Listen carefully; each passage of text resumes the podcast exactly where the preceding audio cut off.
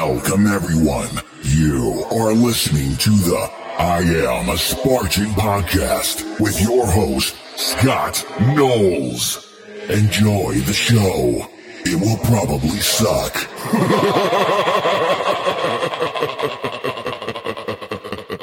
Every drop of blood, every bit of tear, every beat of sweat, I.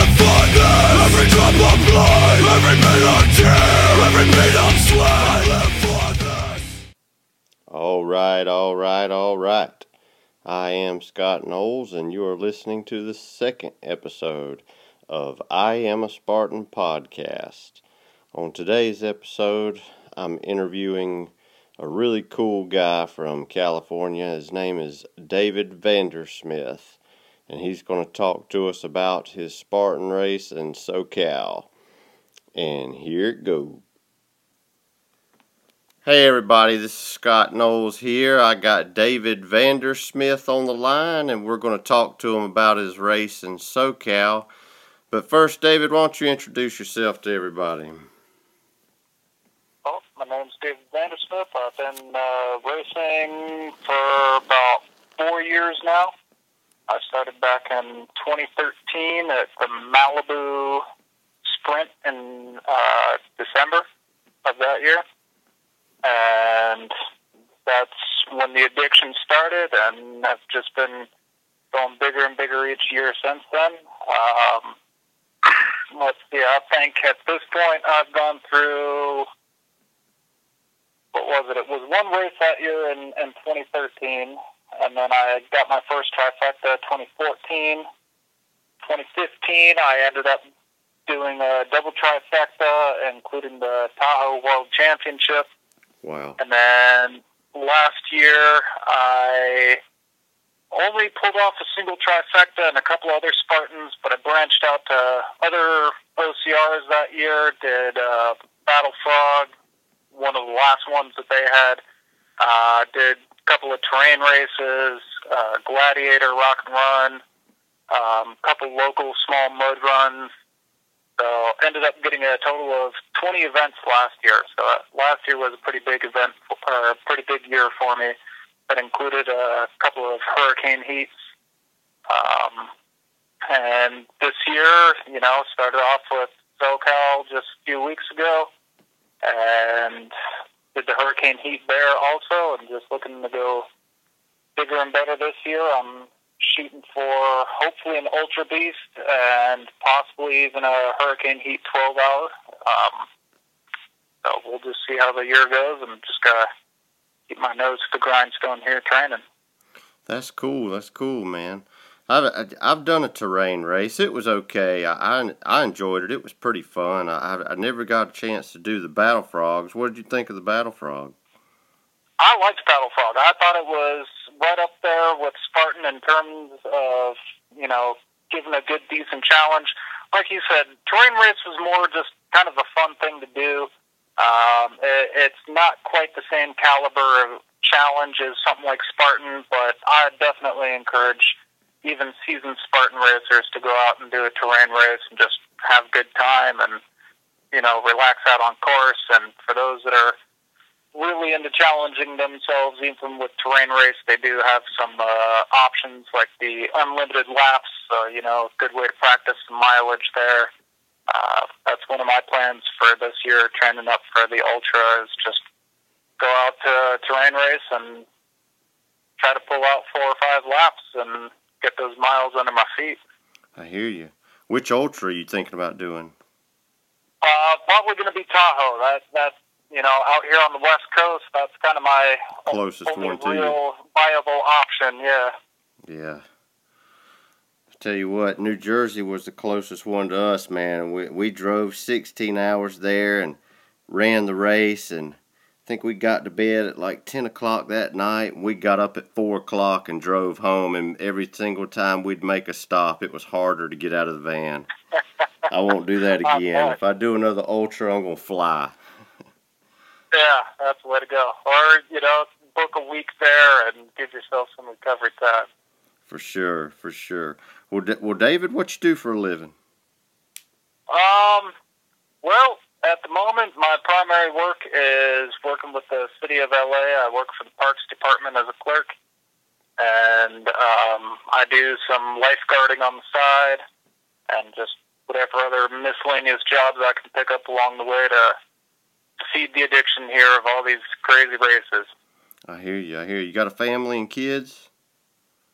Nope. Uh, living solo these days. Uh, no kids. So uh, Me too, brother. uh, Me too, brother.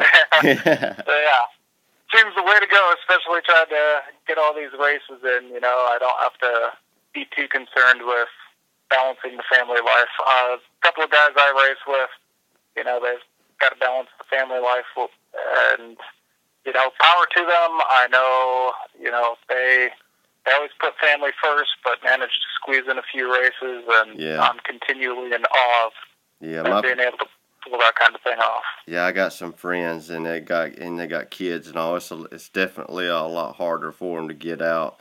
I, I probably wouldn't even be healthy if I had kids because I'd eat all the junk food that they had around and everything too. Yep.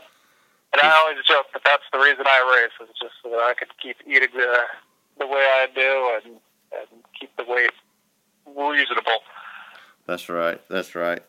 Well, you definitely sound like a seasoned runner. You know, I this is pretty much my first time meeting you. Besides seeing some posts on Facebook, and we're both members of Spartan 4.0, and that's how I seen you your your post mainly. But it sounds like you've run a lot of races. Uh, how many races you think you're gonna be able to get in this year? Um, I don't know. It's all going to be a matter of you know what budget and uh, schedule allow. Last year, my my goal that I was shooting for was one a month, and obviously uh, there was a couple of months there where I was able to do a couple in a month. Um, my big one was probably last May when I did uh, a half marathon, um, a Spartan Super, and a local mud run here um, all within a matter of like two weeks of each, of each other. Wow. Um, but you know, this year I'm going more for the quality rather than the quantity. So, um, you know, I think that next one that I really have on my list would be the Monterey Super. That's always a, a challenging venue, a lot Right. of big hills there. And this year they're they've got a hurricane heat slated to do there, so I'm I'm looking forward to doing the hurricane heat out there. So you um, so you like the hurricane heats?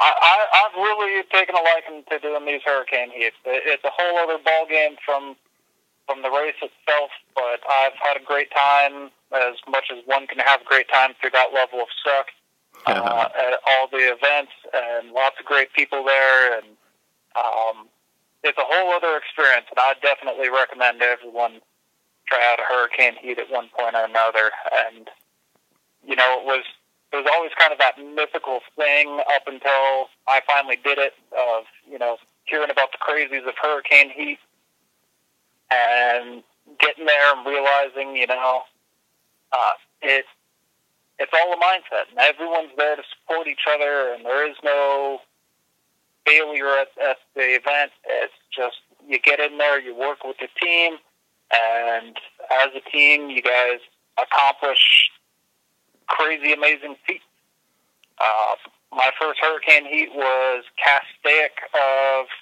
2016 that was class 077 and our our our big crazy one that we pulled off there was as a team we carried a big 80 foot tree and it took over a hundred of us getting underneath this tree to lift it up and we carried it probably about a mile or two around course in the dark Wow. and uh, me being one of the taller guys, they had me up front of of this tree, and man, I'll tell you, felt the weight of that tree up as we started going up every hill. Felt it crushing down on me. There was a couple of times I, I was genuinely scared about you know that thing crashing down on me, but Right, because you uh, being taller, maybe- you were definitely had a lot of the load on you for sure. Oh yeah, especially when we hit that hill, and you know I'm I'm there with at the front of the tree, taking all that weight to start it moving uphill. Uh, but it was that collective power of everyone wanting to keep that thing up in the air, and and we got through it, and nobody got hurt, and it was it was pretty awe-inspiring experience after that, realizing, you know, what like-minded people teaming up together can really accomplish. Oh, that's cool. Yeah, my buddy's my buddy signed up for the Hurricane Heat in Atlanta coming up this March, and he's trying to talk me into doing it. But I'm running the sprint both days, and I just don't know how well that Sunday sprint will go after doing a Hurricane Heat the night before. So. Uh, you may move a little slower, but you could absolutely do it. I, I would recommend it. I did that at Castaic this year. I ran the sprint both days. Uh, did Hurricane Heat in between. Uh, ran competitive on the second day and actually ended up shaving a half hour off my time from the previous day. Really? So, yeah, um, definitely worth doing. Uh, you know, it, it, it'll be a load of stuck, but it it'll be worth it. Yeah, I think I'm trying to wait on the weather, see how bad the weather's going to be. Because last year it was pretty cold in Atlanta for the sprint. Yeah. Number one obstacle at all these things always seems to be weather. Yeah, you're right about that. So, so okay, um, before we start, um, I, before I started going into the race you had down there, I, I, I know Spartan made some changes on the registration and like how you register. So, so w- what changed about the registration this year as opposed to the what it was last year? Well, the registration itself, like signing up online, exactly the same. Yeah, the, Um, yeah, but like the race was- day is different now, though, What right? was different, yeah, what was different was checking in. Um, they no longer issue out a bid number initially. Um, so when you fill out the waiver, you don't need to put the bid number on there. Uh, what ends up happening is they email you a barcode. Right. and you print out the barcode and that. Scan it right there and they don't have to dig through all the packets to um, to find your bid number. What happens? They scan the barcode, they pull out a packet, they scan the chip that's associated with that packet, and boom, you're ready to go. Um, there was like zero line uh, for checking in. Uh, it seemed that that new process that they have really sped up the whole thing, and I was in and out of check-in and just a matter of minutes. So So I, I think this is a good new system that they have going so far. cool. So, so they don't give you the little envelope anymore. They just give you the bands Oh, and you're ready to go. They they give you the envelope still, but they it's it's not one where they have to dig through and find your specific envelope. They're just all generic happening is- now. Yeah. So I guess it, it's. I mean, you still get a bid number eventually, but um, it's it's more tied into when you check in versus you know the the pre-assigned bid number. So Right. it, it seems like they're assigning you the bid number as you're checking in. So rather than having to dig through all that stuff and taking that time, it's just boom, they can pull it out. They're assign you your number, and you're on your way. Oh shoot, that's something. some- Sounds like it'll flow better. Yeah, I, I, uh, that's how it seemed to me. And um, I tried racing again the the next day after the Super there at Lake Elsinore. Um, unfortunately, I wasn't get able to get in to volunteer that day, so I wasn't able to race. But while I was hanging out there in festival, um, same thing as the day before. There was very few people waiting in line to check in. And you know, the, there's still the massive number of people, but um, it wasn't the long lines like I've seen at previous races. Seems to go much quicker with this new method. Cool. So, and you said you had to you printed off that barcode. I wonder if you could just show them that email on your phone and they could scan your phone. I wonder. Yeah, they they recommend printing it out. Uh, when I checked in, I actually asked them about that if I could just screenshot it on my phone or or um, you know just show them the email, and they said that is possible, but um, you know it may create some issue if there's weird reflection or something like that. Um, you know, all science of lasers and all that kind of stuff, and Yeah. uh, Better be safe than so it'd probably be safer and quicker, less hassle, just printing it out. But I think if if you had a copy on your phone and that's all you got, uh, it'd probably still work out. Yeah. It'd probably just be a little hassle, but they'd probably still let it slide. So you didn't get the you didn't get an annual pass this year. You're just doing volunteering for the races. No, I, I I've been volunteering since uh, 2016 or last year, I guess. Um, you know, I paid for the first couple of races, did the discount code stuff, and then found out about volunteering. And every time I've gone into volunteer, I've had a great time. Um, there's been a few times where you know I've done the walk-in uh, volunteer where I just show up day of the event and tell them, hey, I'm, you know, hoping I can get into volunteer. And up until uh, Castaic, or sorry, Lake Elsinore here, um, I've I've been able to get in and get a shift every time. And I volunteered, but I've never tried the day of the race volunteer. What's that? I said I've I've volunteered before, but I've never tried volunteering like the day of, like you're talking about. But I know sometimes they do come up short a lot. Yeah, um, and you know I normally don't like volunteering on the day I'm going to race. Right. Um, I I really like doing course build and tear down myself.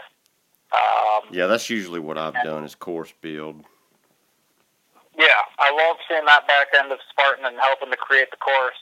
Um, I got a sick level of pleasure at Lake Elsinore getting to help lay out the stakes for the barbed wire crawl that they had there, which uh, me and the staff started laughing about how how long we could make that barbed wire crawl because we kept coming up with more and more sticks. So we just kept making that crawl long, longer and longer until I think the the final measurement was a little over 300 feet. Wow, and, that's pretty uh, long. yeah, it, it was a good long crawl, and you know it was that realization after laying out all those sticks of you know, this, this is going to be torture for everyone else. And then, oh shit, I got to do this too. So. cool, cool. So, uh, well, let's start off with how was the weather the morning of the race? Beautiful, beautiful, picture perfect uh, Southern California day. Sun was out, you know, nice light breeze.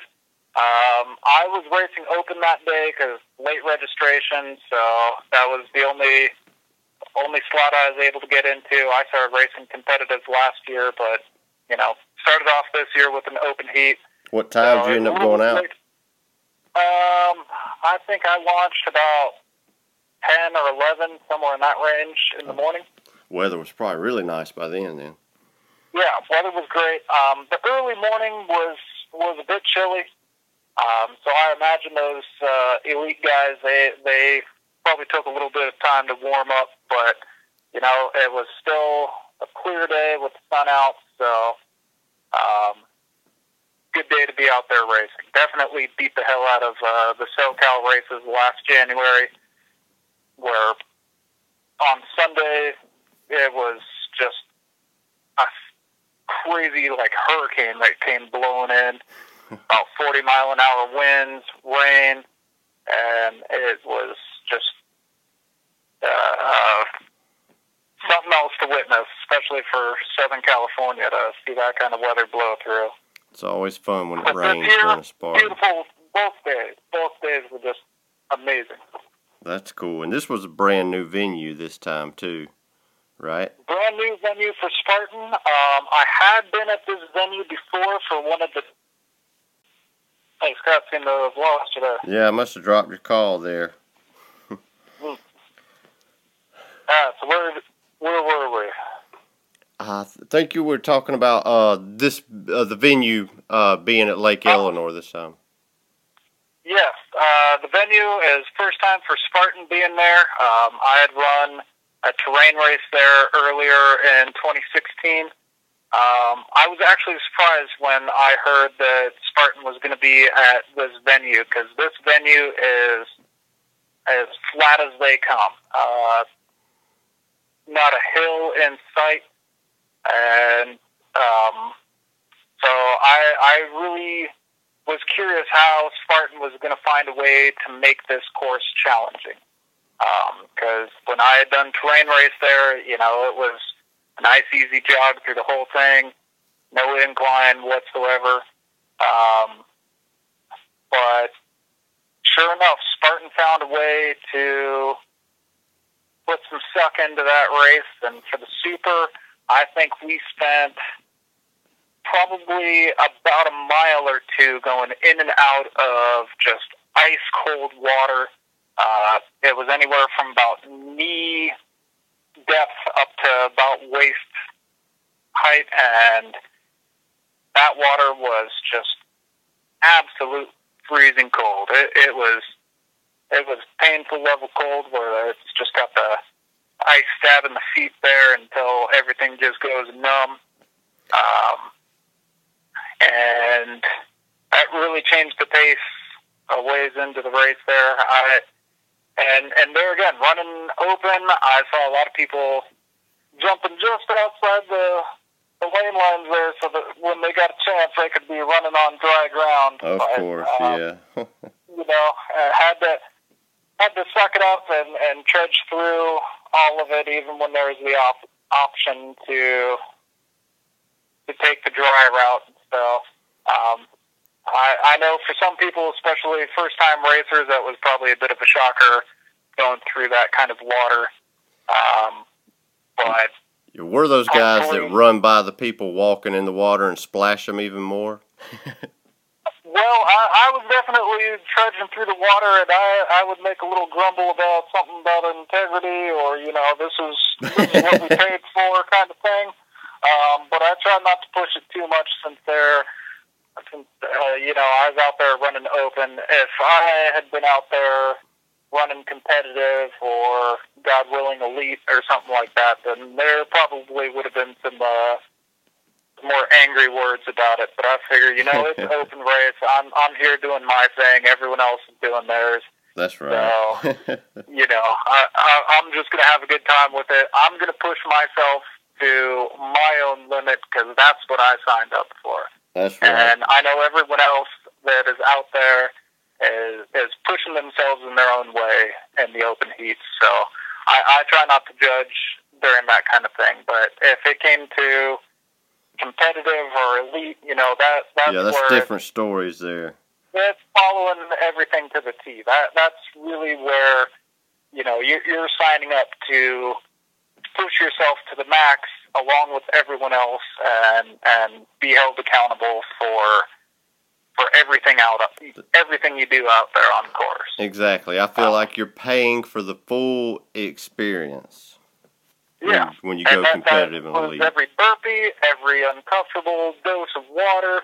That's Uh, right. You know, it's supposed to suck. That's what we sign up for. That's right. and and and I've learned to embrace that and have fun with it. And you know, but at the same time, I got to admit there there was probably about the fourth or fifth time going into that water where I got to thinking about hurricane heat coming up later that evening, and how much I did not want to have to get in that water at night. They push out through the water a lot during the hurricane heat. Well, you never know what to expect with hurricane heat, but from uh, that was my fourth one that I've done, and of the three previous ones, we ended up wet at, at all during one point or another of those three. Um, the first one I did, class seven seven, uh, we were we were in the mud pits right away, splashing each other and all that stuff, and that was December at Castaic, where it, there was a cold breeze coming through, Oh wow. uh, and we were we were feeling that cold right away. Um, at seven eight, which was in January, down at Temecula, um, there was a portion that was in the water. My group that I was with, we ended up doing that last, some others went in before us, so you know the timing was a bit different.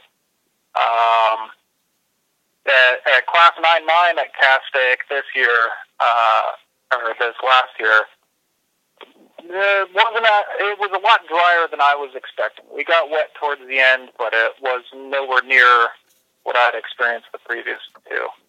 Um, but this one in class 100, uh, my fears came true right off the bat. We went right through rolling mud as soon as we started, and uh, from there we met up with Cookie and went and rolled around in some puddles and things like that. So thankfully, we didn't go into the main body of water there and didn't have to deal with that level of cold water. But it was still wet, and muddy, and uncomfortable through uh, most of Class 100. Right. so, uh, tell me about the new obstacles they had. Um, let's see. It was Twister is one of the ones that they had. Uh, real interesting obstacle where it's a, a hanging obstacle where it's got hand grips that kind of go in a spiral around the bar, and the bar kind of is uh, rotates. So as you're going, each hand grip kind of moves down into a location for you. Um, I unfortunately got bumped off of it by a couple other people on either side of me. Nice. So I was not able to make it through that. I sucked it up, did my burpees from there. That was the only obstacle I failed that time. And, Oh, good job. Uh, or for that race. Thank you. Uh, but it seems the, the way to go with that one is to attack it sideways. right. I saw some people doing it like that. Yeah, the the way I would do it is I grabbed onto the second hand hold as I started, so there is a gap for uh, my second hand to go on, and was just able to keep going sideways. I had good momentum going until that first transition when I got kicked a couple of times and fell off. Uh, but from the successes that I have seen of of that obstacle, it seems sideways is the way to go. It looked Uh, really long, like it looked longer than a normal uh, set of monkey bars or multi rig by far. It, it, it is surprisingly long. It, it's about three sections worth, and I'd say each section is probably eight to ten feet. So yeah, it's it's a pretty good stretch. And um, the transitions are really tough too because it's got that scaffold between each of the sections. So you kind of have to grab onto the rigging, uh, which I know for other obstacles is technically against the rules. I haven't read the specifics on the rules this year when it comes to that obstacle. Um, but from everything that I saw during the open heats, is you you pretty much have to grab onto it um, in between. So it'll be interesting to see how that plays out. I haven't seen any of the elite guys doing it to see if they've had to grab onto the scaffold during the transitions or if they're able to make that long reach I know there was a, between each section. there was a video of Rose Wetzel doing it, but I can't remember if I saw her grab it or not. Somebody Yeah. I, I'd be surprised if they're able to do it without grabbing onto that middle transition thing. Right. Hmm. Now, it are those grabs that were they big enough to where you could put two hands on one grab hold, or was there not a, enough room for two? Um, yeah, your hands would be kind of cramped. At least I think for most men it would be kind of cramped. If you had smaller hands, it may work. But it was probably a, uh, about a fist and a half wide on me. So, um, you know, not a whole lot of room for for both hands to get in there. I think I'd only be able to fit about three fingers of each hand in there comfortably. Wow. Um, but there, there's a good amount of, of grip from your knuckles to the bar, so you know you're you're. It's easy to grab into it, but I, I don't think it would work too well getting trying to get both hands onto the same hold. Right. I, I'm curious to see see if they'll even have it in Atlanta on the East Coast in March, just because you know that's just we sometimes over here on the East Coast we don't see a lot of the same obstacles they have on the West Coast, and then I heard something like that's only going to be like a a Spartan Super and Beast sp- specific obstacle, you know, kind of like the Tyrolean Traverse is only on the bigger races and never Right. never on I, a sprint. I could understand that. That it would be challenging for a sprint level thing, and I'm I'm sure with the setup that's involved, uh, you know, putting in that kind of work for a shorter course is uh, probably not as easy for the company to do. Right. So what was what was that? That they had another one that was called the Bender, and I I just seen a picture of it. Was that real tough one? Um, for me, it was not. Um, it, it's one where there's a series of bars that are probably about six or seven feet that go almost straight up and kind of bend back uh, at you. So you have to kind of use almost all arms going up the first two or three bars, and then you got to get up and over the bar and come back down the other side. Um, I did witness a couple of people that you know they were getting a bit intimidated by the height, which is understandable because once you're up at the top, you're probably about ten or eleven feet off the ground. Yeah, it looked um, tall. Yeah, it, it, it, it's a pretty good amount of height, and uh, but you know if you got the upper body strength and you can get your your leg up onto that first bar, then it's not too bad from there. Um, I just got my waist up bent over the, the top bar and was able to swing a leg over and climb down fairly easy. So um, didn't present too much challenge for me other than you know having to wait in line for people to get through it. Right. Uh, you know that's the nature of running open. Sometimes you got to have a little bit of patience with, at the obstacles. Um, but they did seem to have safety in mind there. They had crash pads underneath it, so you know big one foot thick pads underneath in case somebody fell. Um, so it seems that they've accounted for that. Uh, but I didn't see anybody fall off of it. I saw some people get scared up there, but they muscled through. And right. you know, in, in Spartan spirit, everyone was cheering them on, and it, it was always fun to watch people confront their fears like that. Yeah, that looks like a pretty tough obstacle. Like if, if you know somebody you know physically cannot do that obstacle, and you have to help them get up and over that obstacle, that looks like a hard obstacle to help somebody get over. Yeah. Uh, well, once you're up, it's.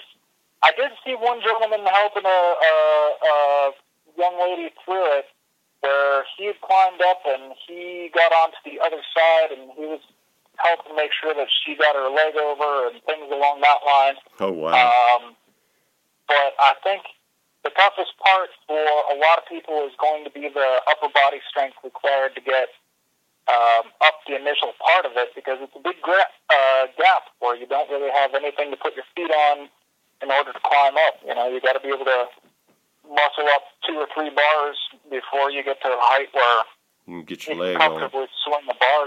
Yeah. Exactly, before you can swing the leg up there. Hmm. Cool. Yeah. And so they had these really big tires everybody was talking about that were super heavy. How were they? Were they real heavy to you? Uh, they, they are a good chunk of weight there. Um, I believe the men's is about 400 pounds. And, That's a big uh, tire.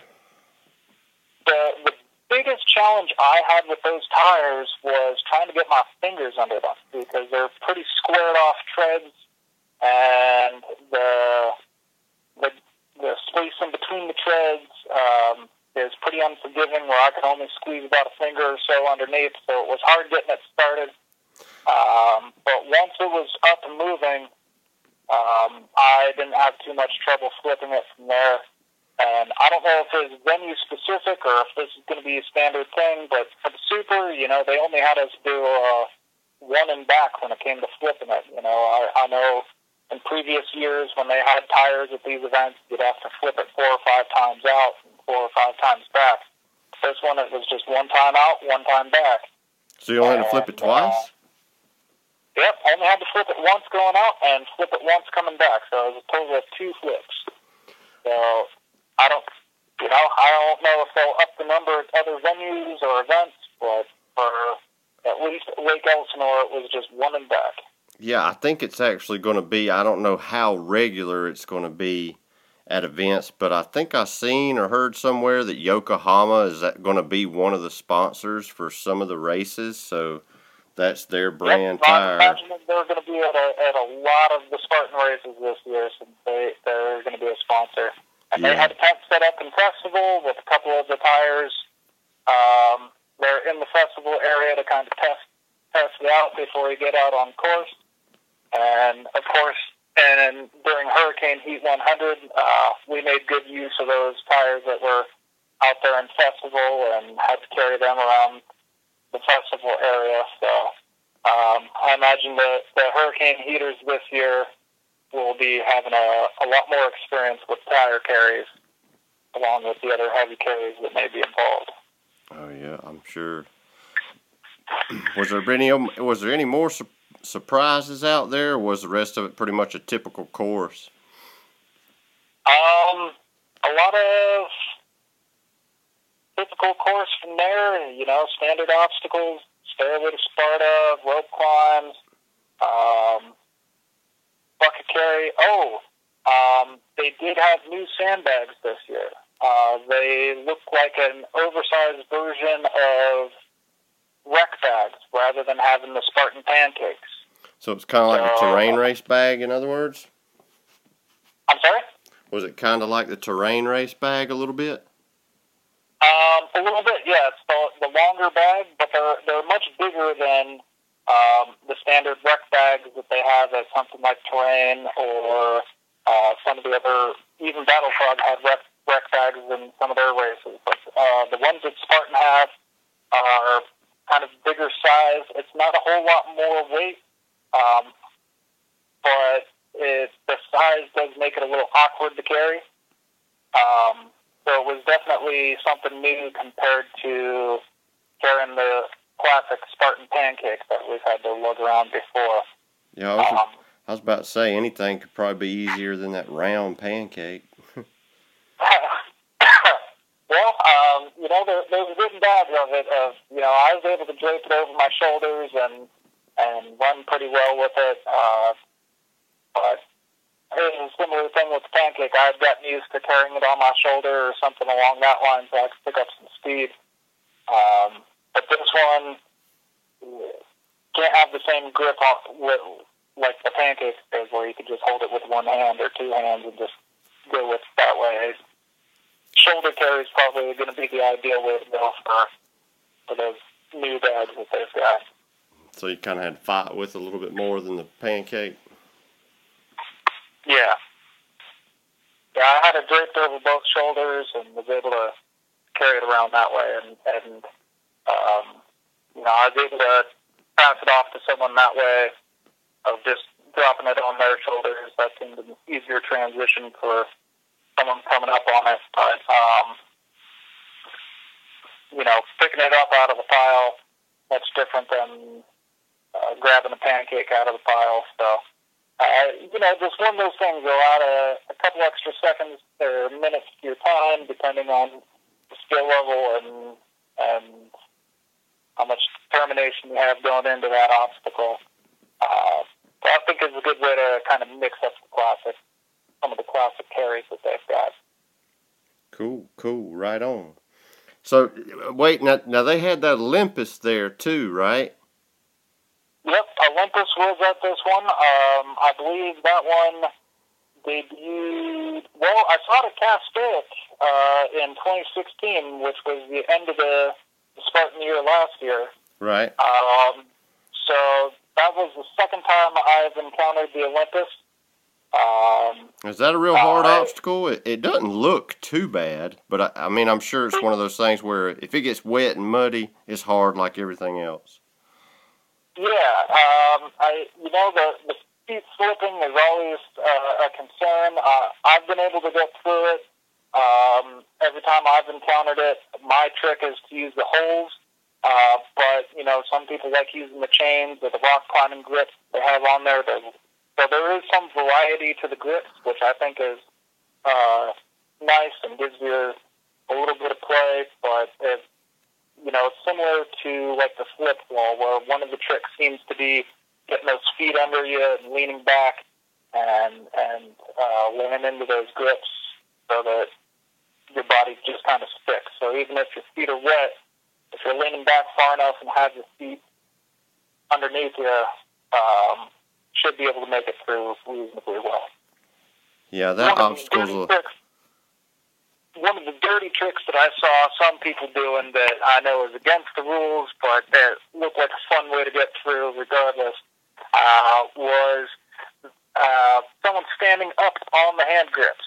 So seemed like a dangerous way to get through, and definitely against the rules. Um, I'm sure if they were elite or uh, competitive, they would have gotten DQ'd.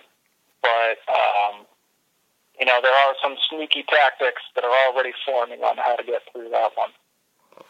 Yeah, when I was at uh the last race I did, it was at, it was in Jacksonville, or they called it Jacksonville. It wasn't even close to Jacksonville, but uh, we was on the multi rig, and I was running elite, and this guy was on top of the bar on in the multi rig. He had already put his legs on it and swung up on top of the bar in the multi rig. Wow. and I guess he was. pay for effort and creativity, I suppose. and, uh, That's what I was thinking too. I guess he was just about to lose his grip, so he threw his legs up on it. Yeah. And I, I've seen some people do that with uh, Tyrolean Traverse, where, you know, they do the military style crawl on top of the rope and, and crawl across that way.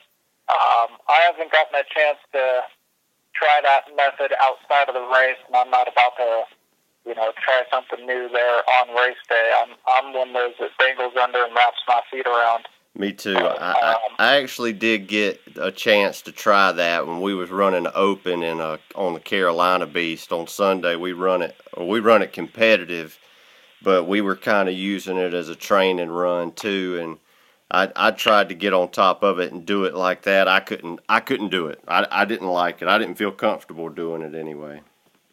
Yeah, it seems like one of those things that really takes uh, a bit of practice to get used to that kind of balance and stuff like that. But um, I know, You Ke- know, and- Kevin Donahue does it that way. military, it, it, there's got to be something to it.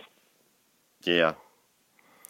I, I, I guess if you if you was able to figure out how to do it well, it probably would save grip strength and and your legs a little bit. I would imagine if you could get it down, but you can just go so fast being underneath it. It's just I I I just think it'd be at this point would be a waste of time to try to learn a new way to do it. Yeah, that's kind of my feeling too. Um, I mean, I saw some pictures from um, Agoge that just happened. What was that? Uh, Agoge four that just happened out there in Vermont uh, about a week or so ago. Yeah, and it looked like they had to do a traverse over a river where they were all doing the uh, on top of the rope version. Um, so maybe they were studying some of that while they were out there. Um, who knows? But like you were saying, that that does seem if if you can pull it off, may not may not be as fast, but from everything I've heard, it does save the the grip and arm strength. Yeah. I know if you drag your legs on that rope too much, you'll have some sore legs. yeah, that, that's one where uh, a lot of times the, the cramps will kick in for me, and, and times that I get cramps, will be trying to wrap around on that rope, and all of a sudden the calf just says, "Nope, this is the time." It, it's, it's hurting. Hmm. Um, but I always wear the the calf sleeves, and I haven't uh, gotten rope rope burn from that one. But I do have a scar down the front of one of my shins from uh, rope climb. Right. That's sliding back down and getting a big tear down down my shin. Yep. How do how do you what method do you use when you climb the rope? I usually just always S wrap it myself.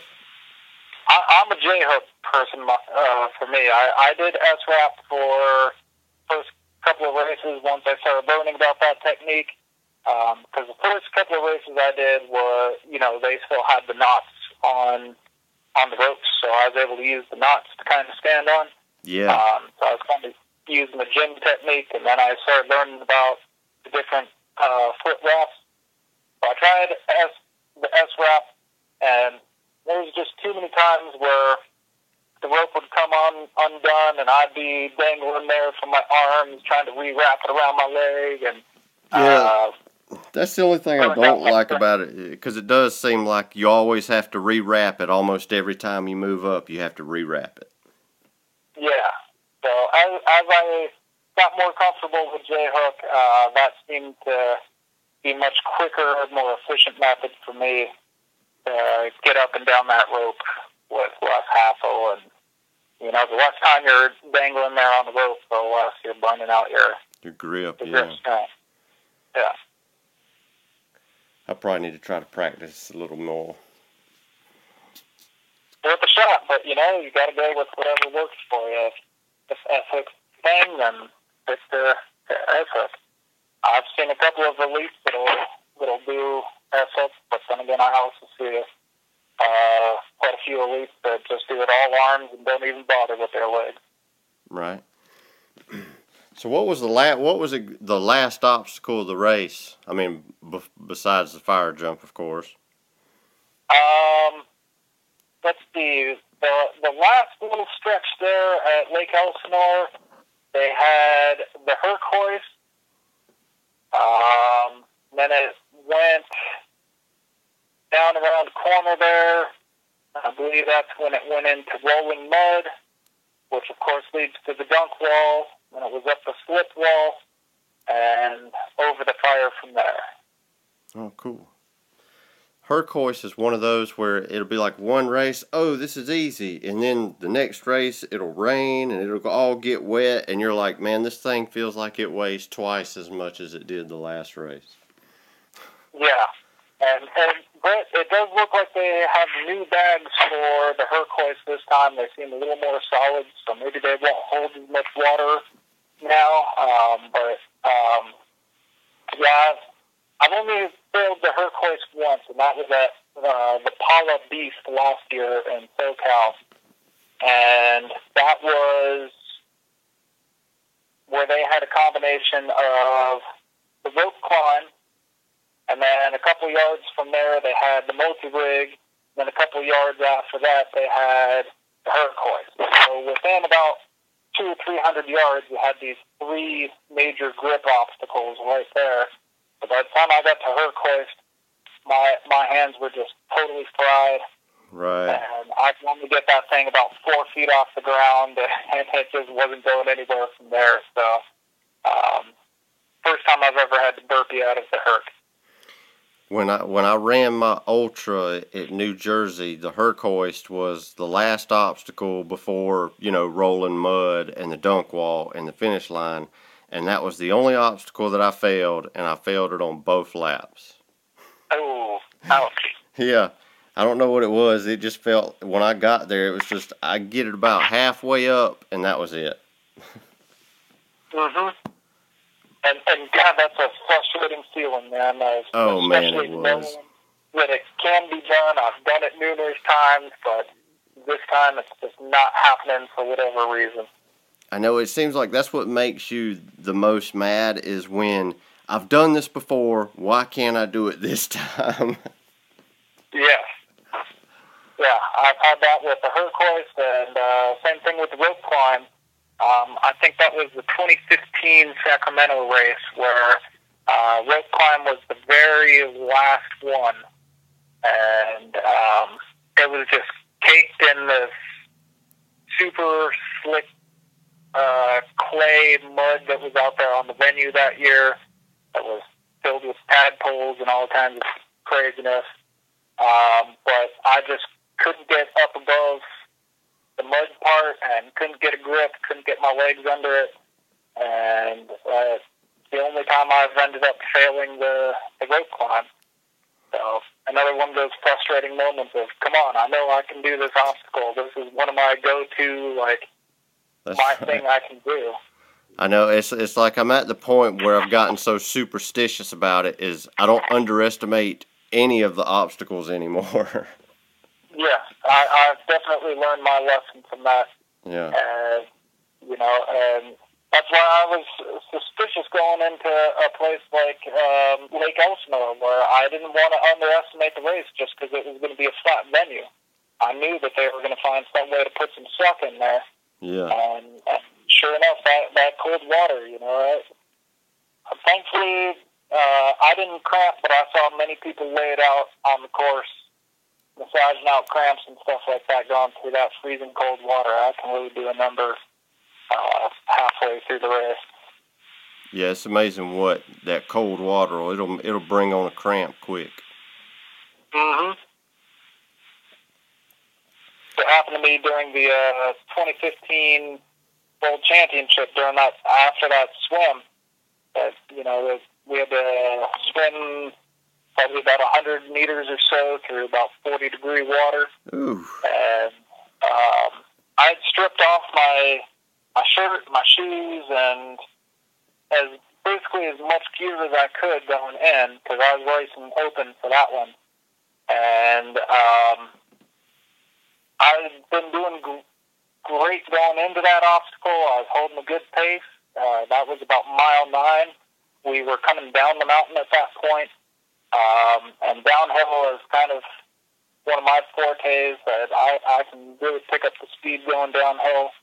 Um, but once hitting that water, it took me about a half hour or so to get my shoes and socks back on. Just trying to get through all the cramps, putting it on, powering through, and uh, that really changed the race for me after that swim. I, I slowed way down and, and had a lot of cramps going after that. It probably took you forever to warm back up too. Oh yeah, I, I don't know that I ever really did warm back up after that because I was coming down the mountain just as the weather was rolling in. Uh, thankfully, I missed the hail and lightning that was higher up the mountain that I had heard about. Uh, I had a buddy up there that got stuck in the hail. Wow. But um, by the time I was coming down, it was it was just turning into cold rain, and um, yeah, that you know, like we were saying earlier, that that weather, man, that can really be the the make or break to to an event. Yeah, it seems like Tahoe always gets some really crappy weather. Yeah. Well, and it's going to be a week earlier this year. I believe they're doing it at the end of September. So hopefully that extra week uh, will hopefully help us out. But um, I know the Tahoe area pretty well and know that it could be the middle of summer and, and you could still hit a snowstorm. So you can never underestimate what what you're going to hit there at Tahoe. yeah, if it's in the cards, I'm gonna. I'm. I'm hoping I might be able to make it out there this year. Mm, It'd be great, man. It, uh, that is one of the most picturesque uh, venues I've been to here in California.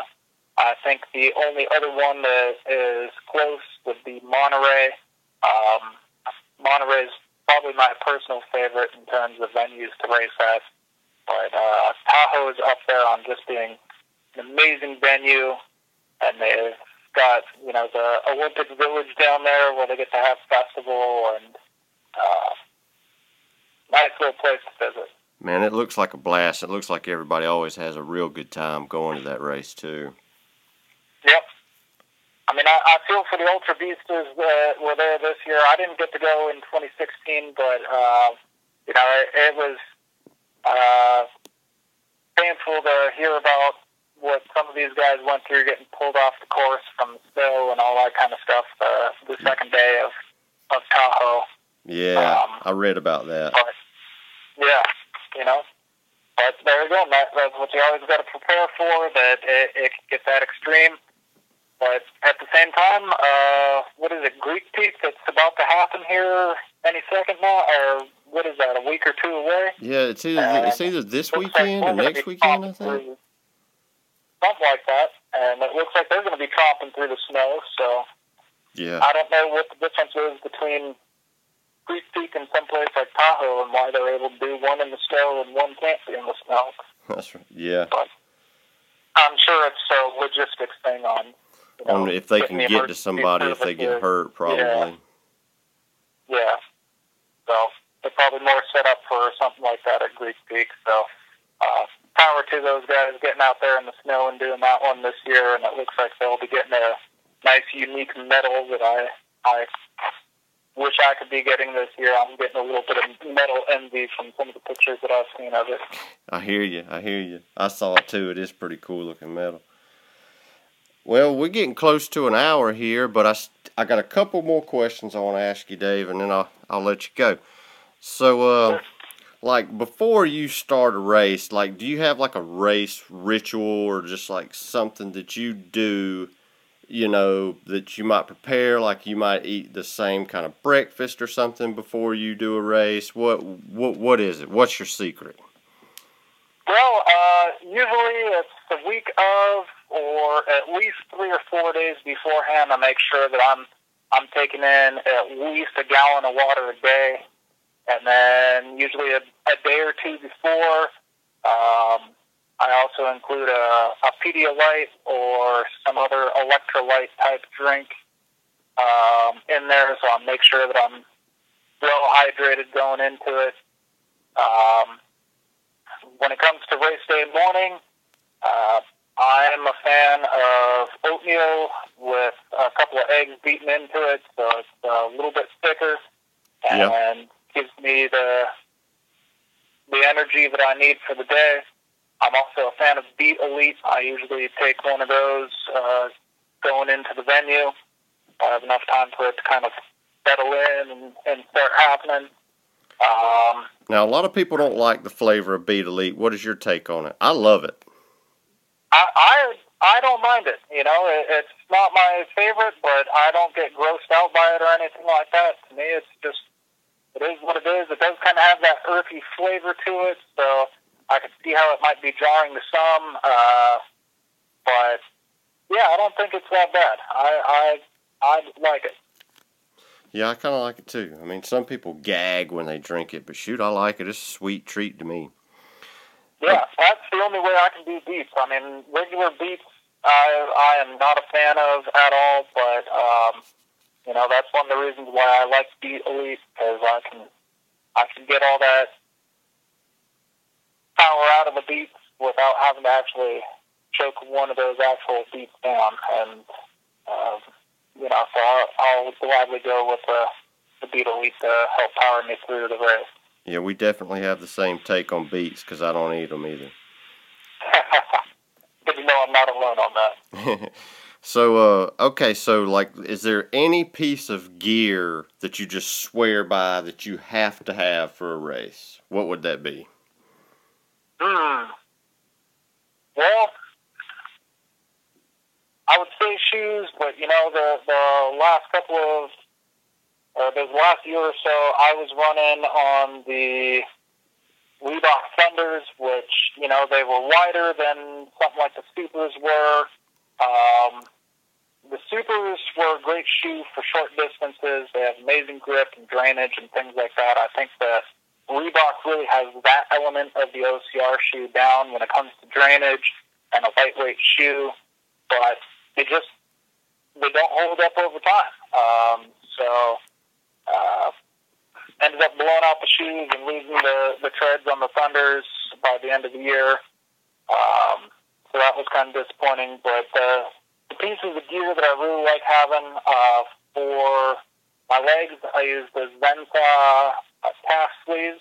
Yeah, a little bit thicker. Um, so they, they offer good protection for my legs. Um, the compression isn't quite as as tight as something like the 2XUs. Um, I usually use 2XU for recovery, um, but when it comes to the actual race day, I go with the Zensahs. Um, I got a pair of sun goggles at an Army surplus store, and that's probably my number one piece of gear I like to have. Um, I prefer those over just regular sunglasses or something like that because that strap that goes around the back of my head, they stay in place. Don't have to worry about any eyewear moving anywhere or anything like that. so you wear um, so you wear contacts when you run too.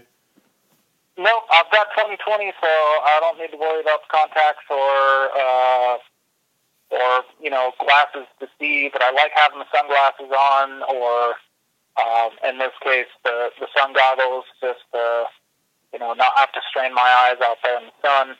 Right. Um, maybe it's a Southern California thing where we just got so much sun out here that got to have that protection for the eyes whenever I go out.